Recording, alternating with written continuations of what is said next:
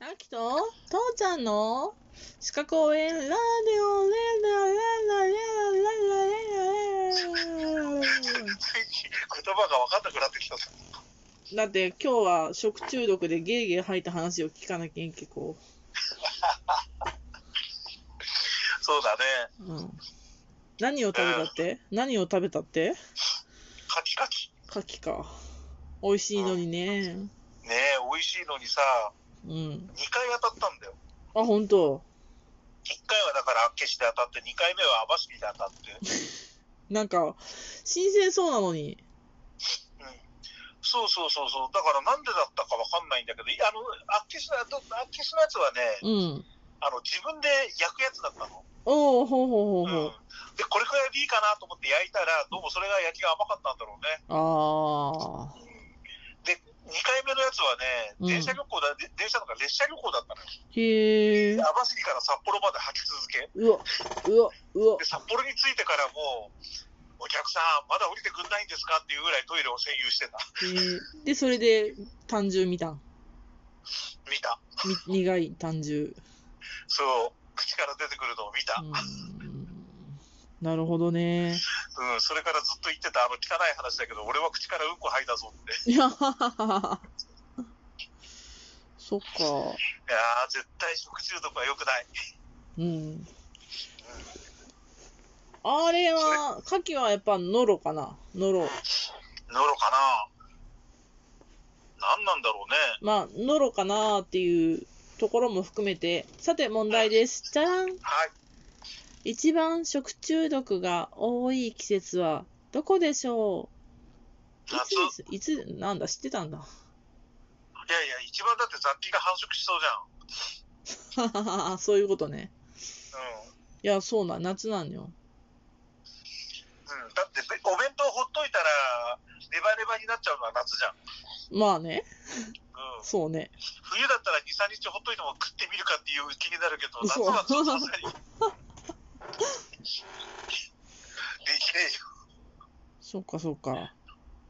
うん。そう、夏に多いんですよ。はい。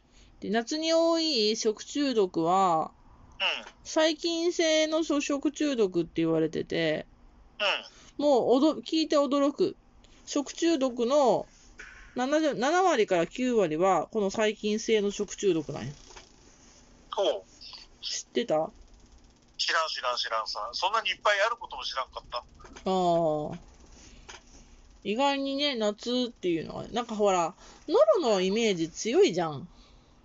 まあそうだね。うん。だもんで、なんサルか、そう、サルモネラとか、そその2つぐらいしか知らんもん、俺うは。ん。そうちゃんは。でね、細菌性の中毒っていうのが、そのさっき言ったサルモネラ、これ、うんうん。鳥うんうん。鳥の卵とかは割とやばいね。ああ、感染したままっていうこと感染し、感染っていうか、それがついたまま食べちゃうってことうん、そういうことか。そうそう。で、うーん、まあ、あんまりその悪口的に聞こえたら申し訳ないと思うんだけど、ほら、あの、し超自然なもので、あの鳥を飼ってますよみたいなところの卵が出荷してるとことか、うんうん。卵の表面の洗い方が悪かったりとかして、卵の表面の殻のとこにサルモネラついてたりとかしてて、うで、割った時にほら、う卵ん。あ、割る殻時がちょにっとさ入っ、ちゃったとか。そう、あと殻に触れちゃうじゃん。うんうんうんうんうんうん。というので、感染が広がったりもしちゃうんだよね。ああ、まあ、あの、わ悪く、悪くは取ってほしくないんだけど、そういう事例もあったっていうことなので。そっか。うん。まあ、日本のね、卵が、っていうか、生で食えるっていうのは、本当に日本ぐらいらしいから、そうね。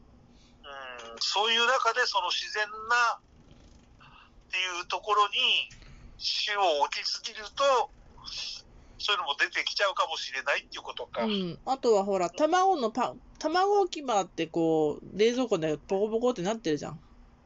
あっこについてたら、もう他の卵も感染するからね。そうだね。うん。なので、冷蔵庫は定期的にお掃洗除っをた。方がいい。という話ね。うーん。で、この次の、超円ビブリオってやつなんだけど、はいはこい。いつはタチが悪い。タチが悪い。なんて、なんて、魚介類に含まれてて、うん。塩が好きなんですよ。ほう。で、あのー、大体ほら、古来の知恵として、まあ、砂糖締めする、砂糖で締める、砂糖締めする、塩、塩漬けする、うん。酢漬けにする、うん。醤油漬けにする、味噌漬けにするってあるじゃん。うん。うん。まあ、どれもその、じあの、水をね、排水させて、殺菌、あの、腐敗にしないようにする古来の知恵なんだけど、うん。うん。この腸炎ビブリオ、塩が好きなんですよ。ああ、そうなの。うん。じゃあ、塩抜きしようとか、塩抜きじゃなくて、塩で締めようとかって言ったら喜んでって感じ。塩漬けされとっても平気っていうね。ああ、まあでも、その次のあるボツリヌス菌に比べたら、まだいけるかもしれん。ボツリヌス菌、こいつ、知ってるこいつは確か100度で死なねえとかって。う。そう、熱に強いんですよ。ん。で、で、真空でも生きる。そう、ピンポン、ピンポン、ピンポン、ピンポン。確かそうだよね。レトルトの中で生き抜くんだよね、こいつね。なので、えっ、と、これが、本当にね、真空パックの中とか、うんうん。あとは、ジャムとか、缶詰の、瓶瓶詰めと缶詰の中とかね。ごめん、ジャムとか言っちゃった缶け詰どの。中に入ってたら悲しいね。うん。はあ。で、こいつは本当に致死率が高いんですよね。なんでかっていうと神経毒だから。ああ、そうなんだ。さっきのね、サルモネラとかね、腸炎ビブビブリオとかはね、あの、お腹が壊すから、感じだかそっか。ら。うん。水が下から出てくるぐらいだったら、たこれ死ぬことに比べたら大したことないよね。う。そう。で、まあ、最後の、に、ん。黄色ブドウ球菌の紹介もせなきゃいけんけど、最後、黄色ブドウ球菌うん。こいつは、もうお弁当と言ったら黄色ブドウ球菌はいはいはいはい。なんかこれ、熱にちょっと強いわけですよ。うんうんうんうん。で、まあ、比較的症状は軽いんで、ええあるね、とある、あの、小説でね、黄色ブドウ球菌、あの、8人のお弁当の中に、4人だけ黄色ブドウ球菌をこう注入するっていう怖い怖いホラー的なものがあったりとかして。症状が軽いから、おかしいな、うんおかしいな、おかしいなって、そのおかしいな、おかしいな、おかしいなが続くという、ちょっとホラー的なね、ものがございました。軽いいじめなわけだね。まあ、そんなこともあります。まあ、そういうの知っとったらさ、面白いじゃん。うん教養としてね。そうだうね。ん。まあ、そんな感じで、はい。じゃあ、他の食中毒いっとこうか。うん。ノロね、ノロ。ノロ、はい。ノロはね、ウイルス性の食中毒なんだけど、はい。これは、もう、食中毒、夏って言ったけど、これはノロウイルスっていうか、ウイルス性の食中毒は、冬、冬、そして集団感染が、ウイルスだからね。ね。うんうんうんうん。もう怖いなこればっかりはね。まあ、集団感染になるのが怖いね。そうだね。私だけではなくあなたもっていうね。ね、片付けたあなたもみたいなね。なっちゃうからね。そうだうね。ん。あとはまあ、じゃあ、自然食中、自然毒の食中毒とかね。あとはあーキノキノコとかね。そうそうそうそう。フグ。そうそう。あとはなんか、じゃがいもの芽とか、あれ空にってやつなんだけど。それが怖いね。うん。フグはね、なんか、ほら、落語とかでもあるぐらいね、うんうんうんうん。あの、江戸時代にタイムスリップした医者が出てくる漫画とかでも出てくるよね、確か。あ、本当。違ってたら悪いな。もしかして、うん。そうか。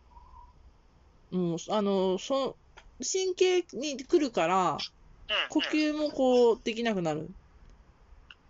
そっか、うんうんそうだね。痺れて動けないっていうのでうん。で、まあ、じゃあ、あと最後見るのは、化学性の食中毒ね。言うたら、おうあの、化学物質、あの、カレ昔ーのカレーに混ぜられたやつそう。そう。それ。それだね。とか、農薬とか、あとはまあ、うんうん重金属金属ああ、とか、そんなね。